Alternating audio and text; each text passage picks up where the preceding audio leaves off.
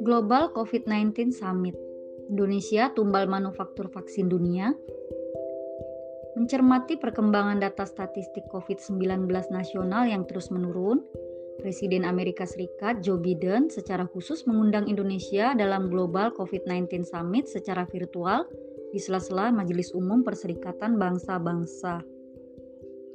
Dalam pertemuan tersebut, Presiden Amerika Serikat memaparkan tiga pesan utama kepada Presiden Joko Widodo dan pemimpin dunia lainnya untuk melawan pandemi COVID-19 yang masih berlangsung.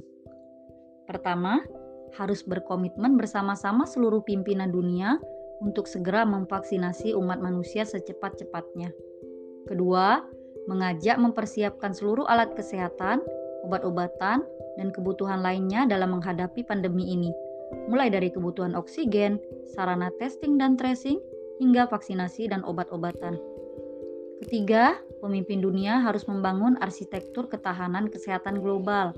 Artinya, harus mempersiapkan agar pembiayaan kesehatan dunia bisa tertata lebih baik sehingga bisa segera membantu ketika ada negara di dunia yang mengalami masalah kesehatan, sebagaimana badan internasional seperti IMF yang membantu ketika ada negara yang tengah kesulitan keuangan. Pertemuan ini seolah memicu Indonesia untuk berambisi menjadi pusat manufaktur vaksin global. Dalam pertemuan tersebut, Bapak Joko Widodo turut memaparkan ambisi Indonesia untuk menjadi salah satu pusat manufaktur vaksin COVID-19 global berbasis mRNA.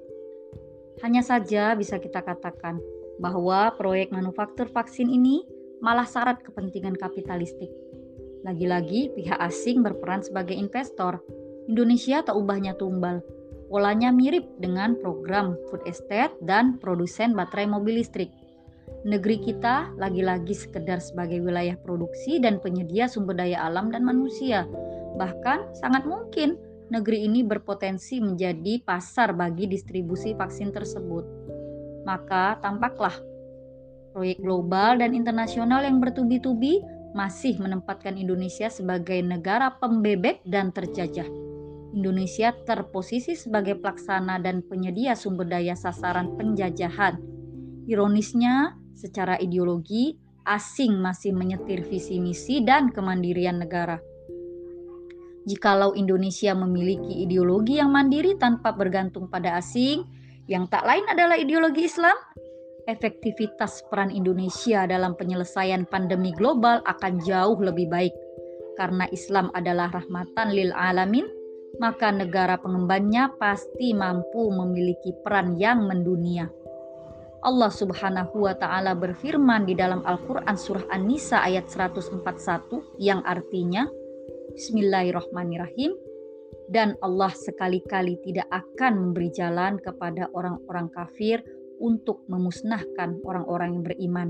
Wallahu a'lam bishawab.